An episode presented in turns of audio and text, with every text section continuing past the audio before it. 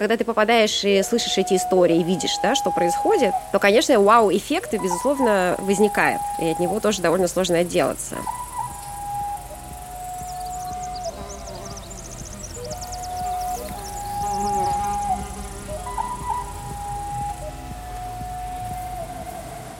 Всем привет! Это наша сегодняшняя открытая запись подкаста «Тоже Россия». Меня зовут Мария Семендяева, это Дмитрий Апарин, а это наша гостья Наталья Конрадова, про которую мы сейчас все расскажем, и с которой мы сейчас будем обсуждать супер классную тему, которую, как мне кажется, мы должны были уже обсудить очень давно, и слава богу, что нас фестиваль локальной истории к этому подтолкнул. Дим, расскажи, пожалуйста, про что мы сегодня будем говорить? Мы будем говорить про проект Натальи Конрадовой и ее компании. Это большой очень проект. И Наташа, наверное, сама сначала расскажет нам об этом проекте и обо всех, мне кажется, жанрах, в которых было реализовано ее большое антропологическое исследование среди марийцев. Мы будем говорить о культуре марийцев, о современных марийцах. Мы будем говорить о тех сложных взаимоотношениях, которые они выстраивают с предками, с умершими, о смерти, которой нет, как звучит этот проект, как мы знаем. Мы будем говорить, я думаю, о ритуальном пространстве, но в современном контексте, о том, что значит сейчас ритуал и что значит эти представления для современных марийцев. И мы будем говорить, безусловно, все-таки у нас не совсем такой вот этнографический, культурологический или религиоведческий подкаст. Я бы сказал, что у нас выпуск очень социальный будет.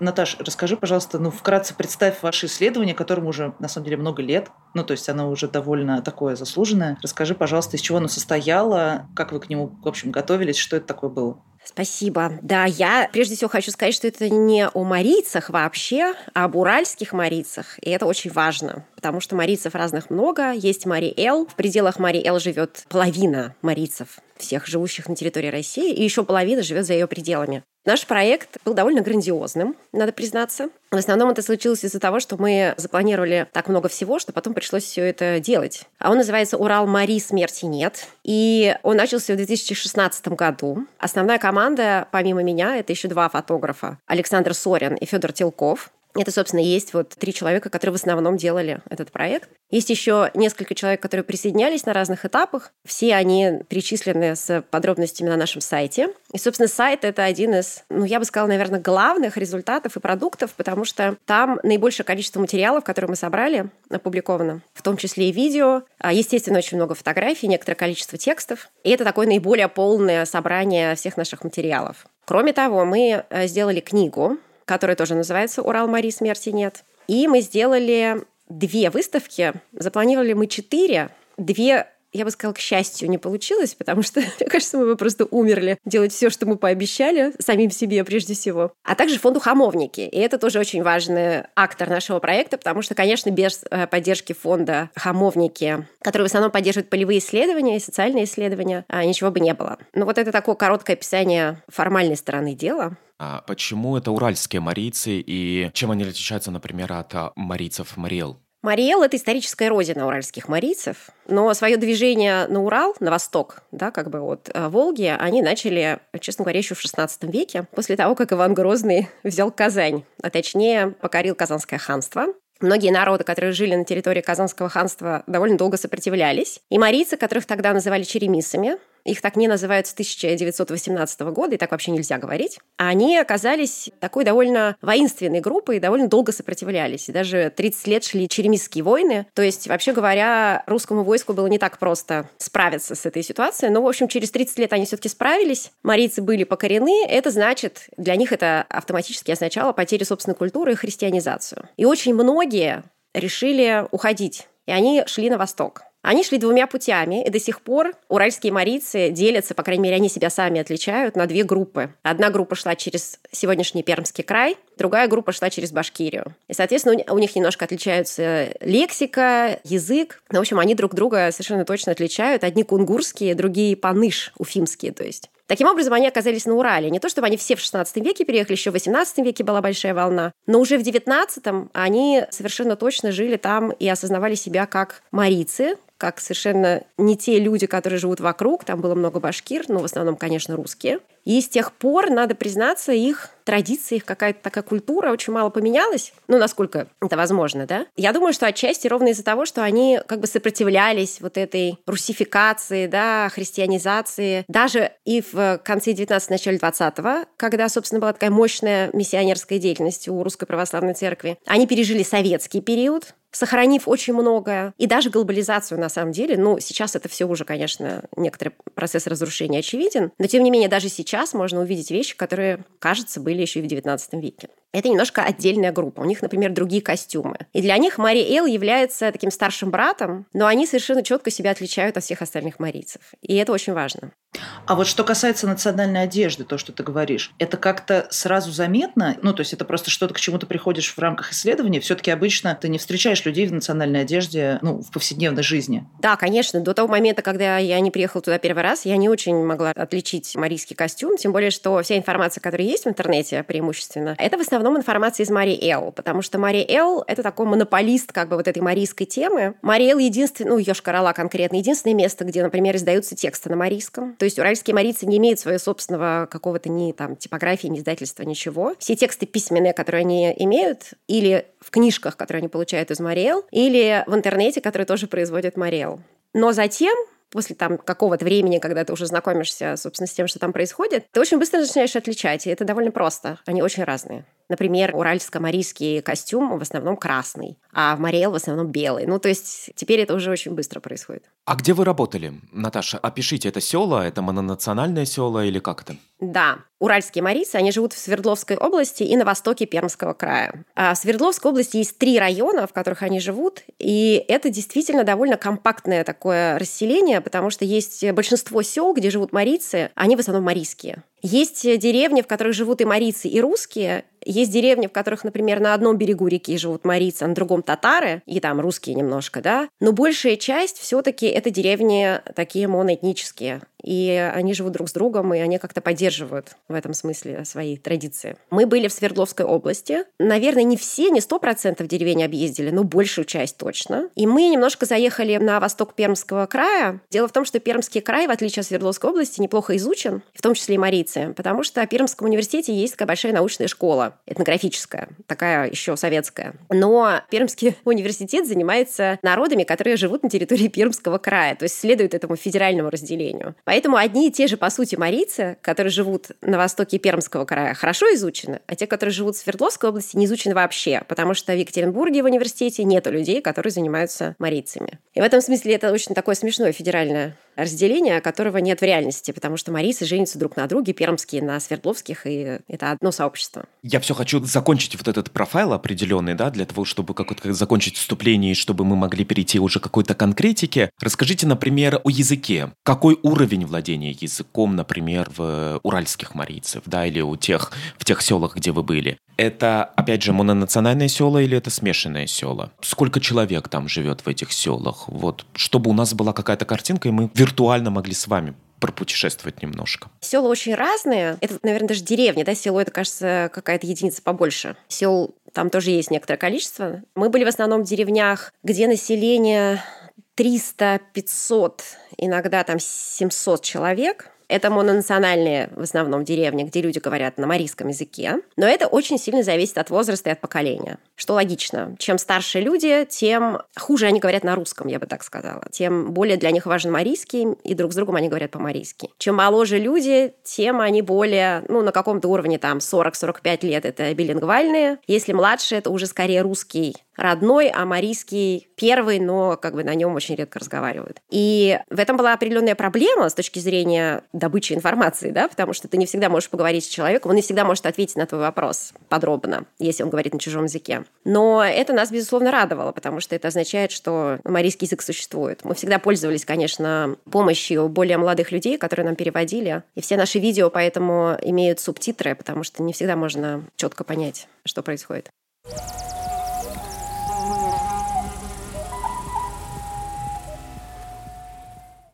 Слушайте, но насколько я понимаю, насколько моего этнографического знания о марийцах достаточно, хотя оно далеко не полное, потому что я не занимаюсь этим регионом и финно-угорскими народами, есть горные марийцы, есть луговые марийцы, да, вот э, они относятся, вот те уральские марийцы, они также существуют, вот такая же классификация, или они вне вот этой классификации? Они когда-то, 500 лет назад, были луговыми марийцами. И, наверное, настоящие этнографы, потому что я тут не то чтобы тоже большой специалист именно по марийцам или финно-уграм, имея немножко шире в этом смысле экспертиза, они, наверное, бы сказали, что по языку и по каким-то другим признакам, безусловно, это луговые марийцы. Но сейчас луговые и горные все-таки относятся к Марии Эл. А я очень настаиваю на том, чтобы уральские марийцы рассматривались как отдельное совершенно явление. Да, они марийцы тоже, да, они финно-угры, да, они когда-то жили тоже на Волге и были частью того сообщества, которое сейчас представлено Мариэл. Но сегодня это немножко другая история, она отдельная существует. Есть еще такое деление, вот есть горные марийцы, луговые, и еще говорят восточные марийцы. Это ровно те, которые двинулись на восток. По сути дела, это диаспора даже, можно сказать, да, то есть такие относительно изолированные сообщества. Они еще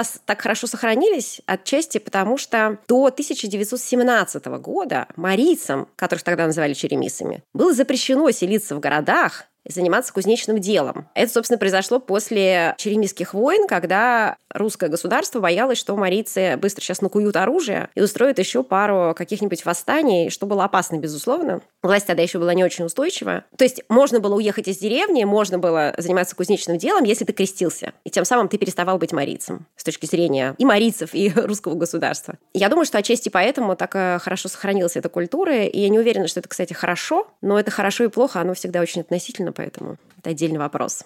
Ты не уверена, что хорошо то, каким образом сохранилась эта культура? Ну да, это цена, собственно, которую заплатили марийцы. Отношение к ним довольно долго было таким, ну, каким-то враждебным. А эта враждебность, она сохраняется в каком-то виде сейчас? Или этого антагонизма уже как такового нет? Да есть, конечно. Куда же он денется?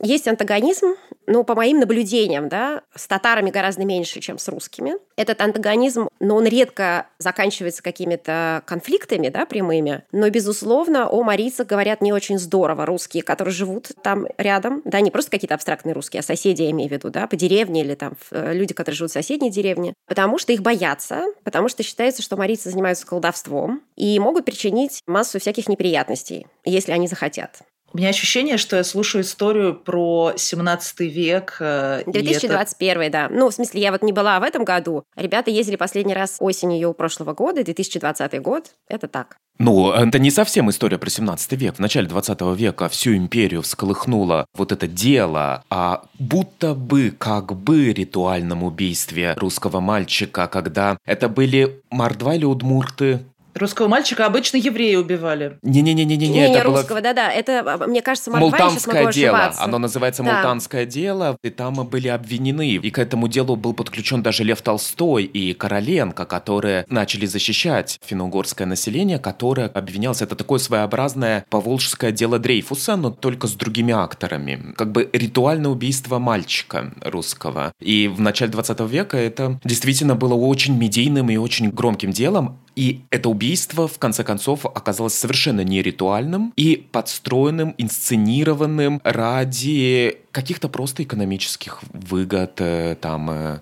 э, местного населения. Да, это была знаменитая история, но я хочу сказать, что нет никаких гарантий, что марийцы, удмурты, мордва и э, другие народы не проводили некоторые ритуальные жертвоприношения, потому что мы, по крайней мере, нашли некоторую историю о 1918 годе, и мы ее записали. После этого к нам посыпались, конечно, некоторые комментарии о том, чтобы даже немедленно убрать этот материал из публикации. Но это не было убийство одним народом представителя другого народа. Судя по тому, что нам рассказывали, это было жертвоприношение, связанное с началом гражданской войны. И жертвой, собственно, оказался один из жителей той же самой деревни. То есть там не было вот этого убийства русского мальчика. Кстати, популярный сюжет, да, ведь недавно тоже был такой несколько лет назад. Да, конечно, популярный сюжет. Это вот супер я сейчас популярный сюжет. Нашел мултанское дело. Тоже. Да, это судебный процесс конца 19 века над группой крестьян Удмуртов, Вятская губерния. И 10 жителей этого села обвинялись в ритуальном убийстве, человеческом жертвоприношении языческим богам, и в итоге в 1896 году были оправданы. Это такой вот пример кровавого навета. Да, это, это довольно интересно. Чтобы закончить вот эту тему с диаспоральностью, о которой вы говорили, вот с этой миграцией вынужденной в связи с христианизацией, мы можем говорить о том, что марийцы, например, севера Башкортостана или Свердловской области, это совершенно не по-антропологически звучит, но поставим это слово в кавычки, более традиционные, так скажем, в большей степени сохранили свои сложные представления духовные, чем, например, там, не знаю, жители Йошкар-Олы и в целом жители Республики Мариэл. Мне кажется, тут надо бы все-таки отличать жителей Йошкар-Олы от жителей в целом Республики Мариэл. Я не была в деревнях Мариэл, и я не уверена в том, что там сохранилось меньше. Но мне кажется, что действительно есть такая закономерность, что когда люди куда-то перемещаются целой группой, да, не просто один человек, не просто одна семья, а народ, как бы некоторая этническая группа, то, конечно, у них гораздо больше мотивации сохранить свою культуру, потому что они оказываются в некоторой другой среде. И они постоянно себя противопоставляют этой среде. Это, на самом деле, гипотеза и вообще такая чистая теория, которую, наверное, трудно как-то доказать эмпирически, но я думаю, что, тем не менее, действительно такой механизм работает. Потому что марийцы все время живут в идее, что они не такие, как другие. Те марийцы, которые на Урале.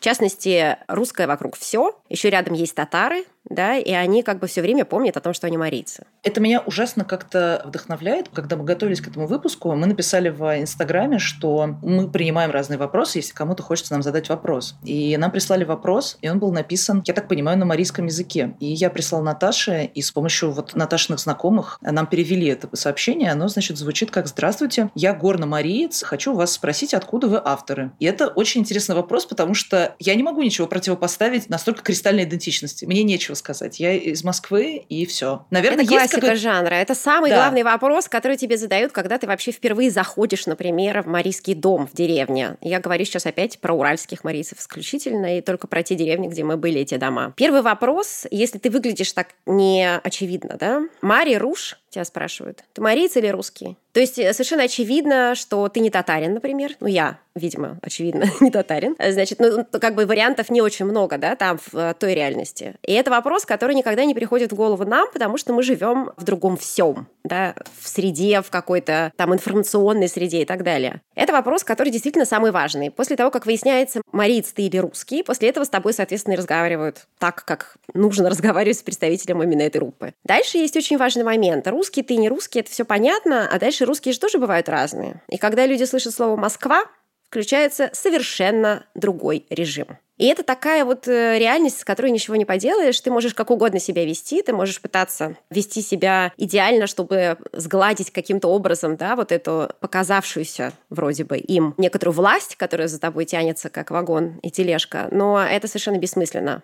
Москва — это сразу некоторый ярлык, некоторый очень такой повышенный как бы градус гостеприимства. И в общем, это к тебе приходит, собственно, власть в этот момент. А еще с камерой, то есть телевизор пришел, да, и так далее. Это сложная штука. Ну, нужно потратить много времени, чтобы перестать быть москвичом. Когда я приезжаю в поле, то какое-то время это меня не то что оскорбляет, это является некоторым знаком моей чужеродности. Я чужой какое-то время. А чужой я не Дима, я москвич. Вот, москвич, москвич, москвич.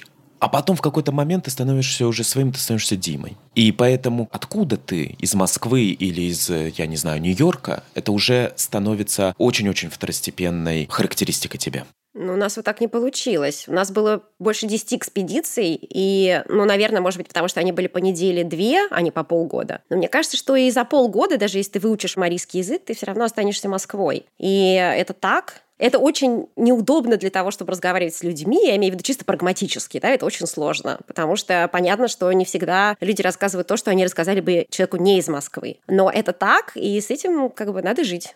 Ну, вообще, я вот тоже думаю, что, возможно, Дим, это какая-то разница. Ну, то есть сейчас мы перейдем к действительно интересным вещам. Мне кажется, это надо проговорить. Тут есть момент, все-таки, смотря где ты находишься. Мне кажется, это очень важно. Вот я для себя как-то поняла, что, опять-таки, сложно говорить, находясь в Москве и будучи э, москвичкой, потому что я, я, правда, не осознаю этого и не чувствую. Наверное, это просто нужно принимать и понимать. Но, правда, вот приезжая в Сибирь, в Западную Сибирь, я просто практически всегда оказываюсь в ситуации, когда моя московскость как бы постоянно высвечивается. И это это педалируется. Это с разными тональностями происходит, но я это чувствую и знаю, что это для людей как-то важно. Мне кажется, что если ты приезжаешь на Чукотку, это немножко другое, потому что это вообще какой-то другой мир. Во Владивостоке всем в целом все равно. Ты откуда-то из России, типа. В Калининграде всем все равно, в Чечне всем все равно. Ну, потому что ты из... Ну, как ну, откуда там из России, типа, из Ну, просто это какое-то такое, типа, где-то очень далеко, ну, типа, кто-то там живет, но нам это не важно. А здесь как будто вот ты сказала, что ярлык прилипает, а мне кажется, это такой еще ясак прилипает, знаешь, потому что это такой вот... Это очень какая-то конкретная история Минуточку, про... ясак. Это то, что ясак э, там в обратную был. сторону прилипает. Он, он к тебе, да. он к тебе от них прилипает. Да, ну, это, если ты из Москвы, очень... у тебя есть деньги. Да, Послушайте, но это так, это по-настоящему так. Это колониальное прошлое, это такая история. Это нет, простите, это колониальное настоящее. Настоящее. Да, ну, я да, настаиваю да. на Прошлое этом. Это колониальность, которая никуда не пропала. Она никуда не пропала, поэтому вопрос, э, в принципе, если ты хочешь что-то сделать про кого-то, то ты должен быть готов к тому, что ты — это все равно Москва. И ты как Москва что ты делаешь? И ты делаешь благодаря тому, что ты Москва. Потому что до нашего проекта, вообще-то, были публикации об уральских марийцах. И никто про это не знал до того момента, пока Москва не приехала и что-то про них не сделала. От этого никуда не деться. Я хотел в конце об этом поговорить, но раз вы подняли этот вопрос, мне кажется, дело не в том, что это московская публикация или не московская публикация. Вы сделали очень важное дело. Вы не являетесь специалистом по финно миру, но тем не менее вы сделали исследование глубокое, качественное, невероятно интересное, визуально роскошное. И вы сделали это исследование, вы его популяризировали. Это то, что не делает академическая наука, и то, что не способна сделать очень часто академическая наука. Это и выставки, и книги, и так далее. Вы деликатным, очень правильным, очень с антропологической точки зрения выверенным и чувственным языком рассказали, антиколониальным языком в том числе, рассказали, не экзотизировали, а рассказали вот об этом мире, познакомили русскоязычного читателя, слушателя там и так далее с этим миром, который достоин быть популяризированным. И ни одна академическая статья в Вестнике чего-то там, хрен знает чего, не способна к такому действию и такому результату. Спасибо большое. Я ужасно рада это слышать. Во всяком случае, у нас была такая идея и задача. Это просто не отменяет того, что мы смогли это сделать, потому что у нас есть ресурсы и нас слушают. Неважно сейчас механика этого, да, она более сложная. Мы приложили массу усилий для этого, безусловно. Не то, что мы просто появились и все, значит, сложилось. Но другой вопрос, что для того, чтобы это случилось, нужно иметь вот эти ресурсы, будучи частью некоторого там московского и медийного мира, например, и так далее. Ну, сейчас не будем там подробности. Но ресурсы для того и нужны, чтобы их использовать использовать. Э, если их не использовать, их кто-нибудь другой использует, и не факт, что это будет э, хорошо. Вот что я думаю.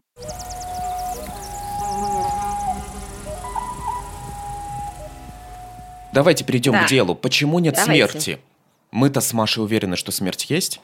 Ну, есть, и нет, как говорится, такая смерть э, Шрёдингера. Ну, то есть э, это главное было наше впечатление, не первое, а такое уже финальное, да, и такое выстраданное от всей этой истории, когда мы на протяжении примерно полутора лет ездили каждые там два месяца на неделю-две в эти деревни и разговаривали с людьми о том, как они представляют себе мир мертвых, о том, как они общаются с мертвыми, о том, в какой форме это происходит, какие ритуалы вокруг этого да, существуют. И, собственно, что они вообще по этому поводу думают. Наше такое самое главное впечатление заключается в том, что мертвые вообще далеко не уходят от живых. И это очень такая, как мне кажется, архаическая, хотя у меня нету задачи искать там, где архаика, где новая, но это очень какая-то базовая штука, и она касается только той территории, на которой, собственно, стоит эта деревня. То есть ты выезжаешь за пределы деревни, этот магический мир, он заканчивается в этот момент. То есть мертвые приходят, например, когда Марийская Пасха начинается, это такое начало, собственно, они несколько недель находятся в деревне, да, они приходят с того света в деревню. Начинается все это весной, это та же неделя, что и православная Пасха, только это целая неделя, и воскресенье, когда православная Пасха, уже Марийская Пасха заканчивается. Коече или Кугиче она называется, там есть два варианта. И в это время мертвые как бы приходят из мира мертвых в мир живых, их нужно кормить причем по некоторым данным там, конечно, все это варьируется, но многие очень говорили, что это нужно делать обязательно перед самым восходом солнца, в четверг. Это тот самый момент, когда мертвые как раз появляются. Но они появляются не вообще везде, они появляются там, где они жили. То есть э, встречать их надо в том случае, если у тебя кто-то умер, ты в своем доме должен покормить этого человека. Но желательно не в пределах дома, потому что это такое важное пространство живых, а за его пределами, за пределами вот этого самого важного бревна, да, который отделяет внутреннее пространство от внешнего в доме. А если в твоем доме покойник не умер, то, в общем-то, кормить лучше не надо, потому что придут какие-нибудь не те. Ну, в общем, дело такое сложное, тут э, очень важно правильно себя вести. Поэтому можно пойти в дом другого человека, своего соседа, который, например, кормит своих умерших, и там покормить своего, если его дома нет, например, да. Все это на протяжении нескольких недель продолжается. Ну, то есть их покормили на Пасху, потом несколько недель они как бы ходят по деревне, так считается. В это время себя нужно тоже аккуратно вести. Они могут там как-то набедокурить немножко. В общем, надо быть настороже. А заканчивается все это на Семик. Это примерно конец мая, начало июня. Праздник, который приходится на Троицкую неделю тоже.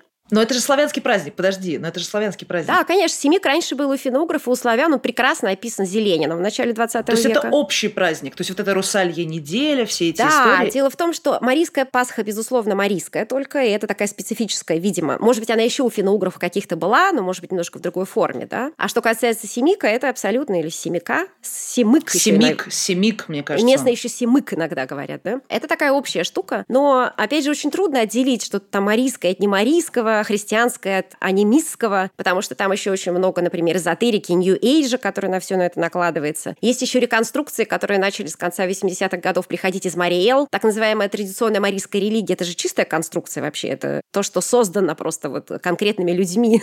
они даже Библию там написали. Ну, как они ее называют, наша марийская Библия. Свод там некоторых правил, молитв и так далее. Этого ничего не было. Это все такой многослойный блинный пирог, который сейчас существует в деревнях. Есть такие культы еще, вот какие-то бабушкины-прабабушкины, когда там, если что-то происходит, нехорошее, кто-то заболел, например, в принципе, можно помолиться какому-нибудь э, местному духу, я бы, наверное, сказала, самое адекватное слово. И это, конечно, такие местные совсем культы, очень старые. Есть моление в рощах, которое, судя по всему, восстановлено. То есть последние 30 лет никто не молился до 90-х. В 90-е начали снова молиться, и это реконструкция в каком-то смысле. А есть очень много православных каких ну, христианских более широко моментов, которые, скорее всего, стали марийскими, были ими апроприированы. Ха-ха. Еще, например, в какой-нибудь конце 19 века. Да? То есть я не уверена, что это вчера произошло. И в этом смысле семик – это общая штука. Но марийцы интерпретируют его очень конкретно. Это время, когда мертвые возвращаются обратно на тот свет. Их надо снова покормить в этот день,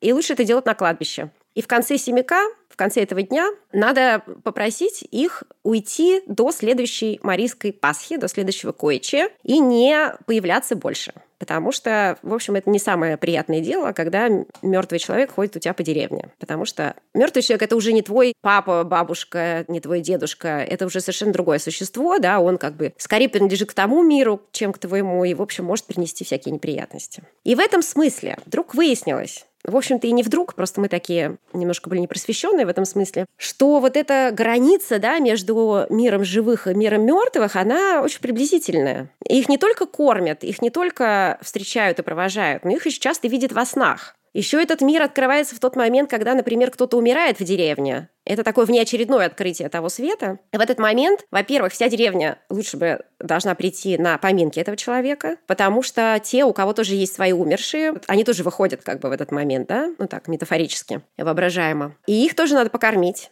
И были случаи, когда, например, кто-нибудь на поминки не пришел соседа и не покормил свою там бабушку, а бабушка потом приснилась и сказала, что ты меня давно не кормил. И это как бы некоторая претензия, которая выражается в такой вот форме. В этом случае надо пойти и покормить. Это невероятно, конечно, интересно, потому что это очень пересекается с тем, что я исследую. Потому что я занимаюсь абсолютно тем же самым, сложными взаимоотношениями. Только в эскимосской среде, чукотской эскимосской среде, на Чукотке между мертвыми и живыми. Как мертвые это рецепрокное всегда отношение. Мертвые помогают, так, рeciprocность. Ну, взаимообмен какой-то определенный. Мертвые помогают, ты их кормишь, они тебе помогают, ты их благодаришь, ты платишь за что-то, да? А гадости они не делают? Они не делают гадости, потому что вот вы сказали один момент, который очень отличает. Нет, вот умершая бабушка, она все равно остается бабушкой. И она тебе снится, и она с тобой разговаривает, и она поможет тебе. И если ты ей дашь бусинку, или покормишь какой-то едой хорошей, или разожжешь костер и кинешь в костер еду, то она даст тебе летную погоду, исцеление от болезни. Ты возьмешь ее документ, ее фотографию, ее вещь какую-нибудь, и ты пройдешься и очистишься, да, например, потому что эта вещь, она имеет силу определенную бабушки. Или сон это действительно это пространство взаимодействия. И очень много снов мне рассказывали, ну вот я вижу, да, там мать или кого-нибудь из умерших и спрашиваю, ну как ты? Она говорит, посылки мои доходят тебе? И она говорит, доходят посылки да. Или, например, женщина одна говорит, мне холодно во сне человеку. Человек поедет в райцентр, купит кофту, порвет ее, потому что вещь должна быть разрушена, прежде чем перейти туда, и оставит на могиле. Это очень интересное и очень богатое взаимодействие, сложное, но что очень важно, оно очень вариативное и индивидуализированное. Вы это заметили, что, ну нет, мы делаем так, а вот эти тут в том доме, типа, делают вот так, но неправильно, а вообще мы не знаем, как они делают, и нам дела нет до этого. Да, безусловно. В этот момент ты понимаешь, что все нормально, что ты нашел что-то, какую-то настоящую штуку, потому что когда в каждом доме рассказывают разные вещи, или даже в одном доме два человека начинают спорить на твоих глазах и говорить о том, что нет, надо не так, а так, это, конечно, ну, на мой взгляд, говорит о том, что это какая-то живая история, Извините за каламбур. Потому что если это где-то записано, и они это прочитали в одном месте, то, скорее всего, это Да, просто, такие истории ну... тоже бывают, кстати говоря. Ну, то есть я-то вообще не специалист по поиску архаики и всего такого там аутентичного настоящего. Более того, когда я впервые туда поехала, я была уверена, что это будет история про какую-то такую абсолютную реконструкцию, про ряженых, про какие-то новодельные костюмы и, значит, пляски с бубнами там и все прочее, что меня очень радовало, наоборот, да. То есть я вообще люблю такую идентичность, которая по выбору, которая искусственно устраивается прямо сейчас на твоих глазах, потому что она является как бы твоим желанием, а не то, что данность некоторая, да, потому что ты там родился. Но когда мы приехали, очень быстро стало понятно, что это все абсолютно про другое. Ряженые там тоже есть, но это как бы важный элемент просто разговора с внешним миром, да. Но вы же говорите, что это микс. Это всегда да. микс. Это всегда это микс, да. человек является. Есть понятие такое бриколаж, да, то есть ты как бы ты как собираешь конструктор определенный. Ты что-то прочитал, может быть, у этнографов, у тебя есть собственный опыт, у тебя есть бэкграунд и некоторые рассказы там твоей бабушки, дедушки, матери, отца и так далее. Вот, у тебя есть какое-то сознание определенное, и ты понимаешь, что вот так вот. И ты выстраиваешь свои взаимодействия с умершими, с важными умершими для того, чтобы в этой жизни живой тебе было хорошо, и им там было хорошо, потому что твое благополучие благополучие очень часто зависит от их благополучия там, ты выстраиваешь эти взаимодействия все-таки индивидуальным образом. И какие ряженые, какие могут затесаться в твое, например, взаимодействие с самыми близкими тебе людьми, которых уже нет. Ну, это возможно. Можно я вам расскажу историю? Я надеюсь, я это смогу сделать коротко, потому что, мне кажется, она как раз очень про то, что вот вы сейчас говорите. Дело было как раз в Пермском крае, который, как я сказала, уже неплохо изучен. Поэтому, прочитав книжку пермских этнографов о марийцах уральских, мы обнаружили, что в одной деревне, которая называется Красный Луг, до сих пор празднуют День изгнания шайтана. Это ночной праздник. И что это единственное место, где этот обряд все еще сохранился. И, разумеется, мы туда поехали. Когда мы приехали в деревню Красный Луг, собственно, утром того дня, когда вечером должен был быть начаться праздник. Мы увидели женщину, которая организовывала это все. Ну, там всегда есть некоторый какой-то человек, который говорит, когда что надо делать. Которая стояла в марийском костюме, склонившись над большой книгой. И это была та самая книга пермских этнографов, которую мы до этого читали, в которой было написано, что в этой деревне празднуют День изгнания шайтана или Егорий, да, это еще православный вариант Егорий. Значит, э, я, естественно, немедленно поинтересовалась, что она делает. Она сказала, что она пытается освежить в памяти, как празднуется праздник. Ну, первая реакция понятная, да, а, ну ясно, типа сейчас, ну, то есть это реконструкция, ряженые, вот это все по тексту. Но ситуация оказалась гораздо более сложной. Потому что пермские этнографы, когда писали эту главу про Егория или праздник изгнания шайтана, они эту женщину и еще несколько ее подружек опрашивали. Она была источником их информации о том, как празднуется этот праздник. Дальше, как она утверждает, они еще присылали ей текст, и они там, значит, с подружками еще его правили. Они не могли найти как бы общий какой-то сценарий праздника именно благодаря его вариативности. Долго спорили друг с другом. Но когда этот сценарий ложится в книжку, он перестает быть вариативным. То есть ты можешь где-то указать, что есть варианты такие сякие, но вообще-то там некоторое как бы описание празднования, и оно такое монологическое, да, вполне. Там некуда, вправо-влево невозможно. То есть, видимо, этнографы нашли все-таки какой-то инвариант этого праздника, записали его, и теперь она для того, чтобы она знала, что мы приедем еще, это тоже важный момент, да? То есть она понимала, что сейчас начнутся опять камеры, вот эти москвичи все, ну, в общем, все дела, и нужно все правильно провести. А правильно это как по книжке. А в книжке это то, что она рассказала, это была устная традиция, да? То есть здесь все очень сложно. Это невероятно сложно, потому что я только что закончил как раз статью про то, каким образом советская интография начинает конструировать ритуальное пространство. И как она конструирует как публикации советских этнографов, а также их заинтересованность в этой культуре стимулирует к агентности и активизации в рамках этой культуры. В этих моментах всегда возникает вопрос, а как твой собственный проект потом будет воздействовать на реальность, которая осталась там? Будет. Да, он, он уже воздействует. Это я сегодня буквально узнала, потому что ребята последние ездили уже без меня в последнюю экспедицию. И я, э, конечно, мы всегда общаемся и друг другу рассказываем, что мы там видели и так далее. Я в основном все знала, но вот сегодня выяснилось, что оказывается, собственно, именно те деревенские марийцы, с которыми мы общались до этого, и слова, видео и фотографии которых мы потом опубликовали, поменяли свое отношение к самим себе. Ну, по крайней мере, несколько человек, которых они встретили. Ведь до этого была же такая проблема, которую мы сами, собственно, там наблюдали, что младшие младшие, ну, дети, по крайней мере, да, вот, которые чуть взрослеют уезжают, или даже школьники, которые часто живут тоже в городах, если э, в деревне нет школы, они не хотят быть марийцами, а они э, скрывают от своих друзей и да, даже каких-то там, может быть, коллег, если они уже работают, или в школе там от одноклассников, что они марийского происхождения. Потому что для того, чтобы быть успешным, надо быть русским. И тут как бы ситуация ясна, тут даже не о чем говорить. Экзамены ты сдаешь на русском языке, без экзаменов ты не заканчиваешь школу, без законченной школы ты не можешь никуда поступить. Это значит, что ты остаешься навсегда в деревне, деревне, а в деревне нет работы. Все очень просто. Ребята обратили внимание на то, что некоторые знакомые уже нам, ну, девушка, да, в частности, не могу сейчас сказать, какого возраста, старшего школьного, например, не только перестала скрывать, что она Марийка, но стала об этом всем рассказывать. Потому что очень многим понравился не только сам факт, что о них где-то рассказывают, да, помимо собственных деревни и помимо Мариэл, к которым они уже привыкли, но еще иногда финны приезжают у канадцы, ими интересуются. Москва так не очень. А то, что им понравилось, как это рассказано. Это вот буквально сегодня я об этом узнала, и, в общем, конечно, это хороший вариант развития событий.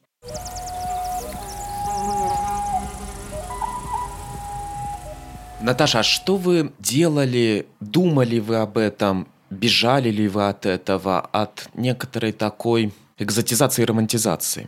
Ох, да, это не в бровь, а в глаз, конечно. У нас такой лебедь, рак и щука в команде, да? И это, с одной стороны, очень тяжело, создавать проект из трех разных перспектив, это всегда сложно, чтобы он все-таки получился в итоге. А с другой стороны, это, конечно, как мне кажется, дало в результате того, что мы смогли, мы состоялись как команда, да, и мы слышим друг друга, это дало определенный такой объем, что ли, да, всей этой истории. Потому что художественный взгляд, например, Федора Телкова, который фотограф-художник, и, собственно, который, на самом деле, ездил к Марицам задолго до того, как начался наш проект, и мы от него узнали вообще о существовании этой такой культуры. Конечно, взгляд художника всегда экзотизирующий. Тут есть вопрос, что ты хочешь дальше с этим делать. Казалось бы, взгляд исследователя не должен быть экзотизирующим, хотя это очень сложно от этого удержаться, потому что когда ты попадаешь и слышишь эти истории, видишь, да, что происходит, то, конечно, вау-эффект, безусловно, возникает, и от него тоже довольно сложно отделаться. Но дальше вопрос. Для того, чтобы... Мы ничего не романтизировали, это точно. По крайней мере, мы прям брали себя в руки и говорили, что нет, у нас есть своя позиция, она немножко разная, да, но мы точно не такие, как марицы, да. И в этом смысле нам не хочется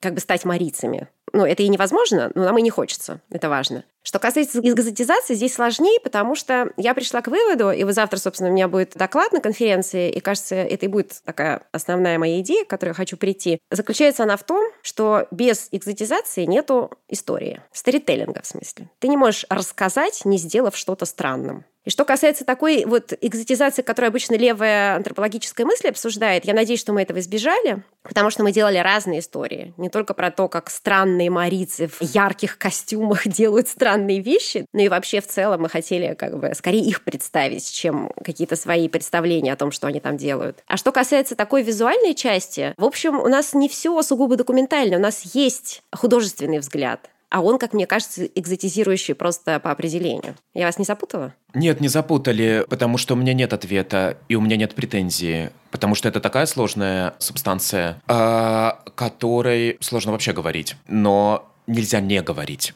И любой разговор, любое обсуждение, оно в некоторой степени начинает как-то ворошить эту субстанцию. Ты должен постоянно немножко себя ущипнуть. Да, я согласна. И это вообще тема, на которую я думаю постоянно с тех пор, как мы туда вообще начали ездить, а уж после того, как проект закончился, тем более. Но я хочу сказать, что слово экзотизация принадлежит к западной интеллектуальной традиции. Это тоже важный момент, которая более или менее постколониальна. А мы находимся в колониальной ситуации, и мы не можем как бы это отрицать. И в этом смысле экзотизация работает немножко по-другому, я думаю. Это еще надо, наверное, обсуждать. У меня нет какого-то готового тезиса, телеги, концепции, еще диссертации и так далее. Но мне кажется, это важный момент. Надо понимать, что эта ситуация не закончилась. Это не past perfect. Она вот сейчас происходит. Поэтому вопрос, когда ты экзотизируешь, ты что в этот момент делаешь, да, и как ты это делаешь? Это та же самая экзотизация, которую имеет в виду вот эта левая мысль, которая произвела этот термин, или нет? Это пока вопрос с моей стороны, такой воздух. Мне кажется, что еще далеко до экзотизации, потому что экзотизация возникает в момент, когда ты как будто бы преподносишь что-то в такой поп-культуре, где можно купить с этим открытку или там повесить на шею гирлянду и как-то, не знаю, или там надеть на выпускной платье в китайском стиле. Это что-то вот такого плана, как бы, что используется действительно ну, в такой развитой капиталистической какой-то традиции современной, где все превращается в какой-то товар. И, собственно, экзотизация, я вообще не специалист, но, как я понимаю, в частности, она бесит именно потому, что ты как будто зарабатываешь какое-то внимание, деньги на каких-то чужих совершенно ценностях, к которым ты не имеешь никакого отношения. Мало того, ты на них наживаешься, да? Но если что, мы заработали внимание. Но мы, правда, не разбогатели, я хочу на всякий случай сказать. Мы как бы оплатили наши расходы.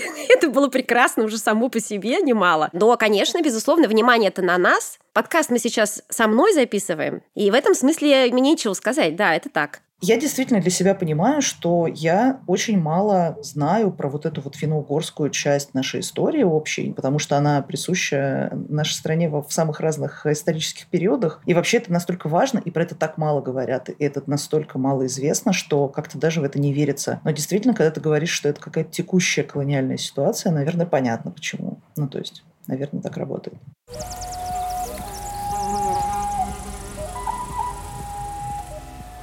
Спасибо вам огромное, и это было интересно, и спасибо за эти проекты. И еще раз напомню, что вот есть книжка «Урал Марии. Смерти нет». Я ее подарил всем своим друзьям. А второй момент — это сайт, который называется как? «Урал Марии. Смерти нет». А, потрясающе. И третий момент — это выставка, которая, она как бы путешествует. Вот я ее нет, видел в все, она пока закончилась. Ну, дальше, если будут какие-то еще ресурсы у кого-то из выставочных пространств, конечно, мы сделаем снова, но просто это выставка, которая может быть сделана только под определенное пространство, да, потому что это не просто картинки на стенах, там есть некоторая архитектура и сюжет. А эта выставка была частью индустриальной биеннале пятой в Екатеринбурге. Поскольку у этой биеннале была тема «Смерть», это совпадение, честное слово. Мы вписались, конечно, идеально. И вторая выставка была в Новосибирском краеведческом музее, который нашел ресурсы для того, чтобы нас показать. А мы потом получили премию «Инновация», кстати, что очень приятно.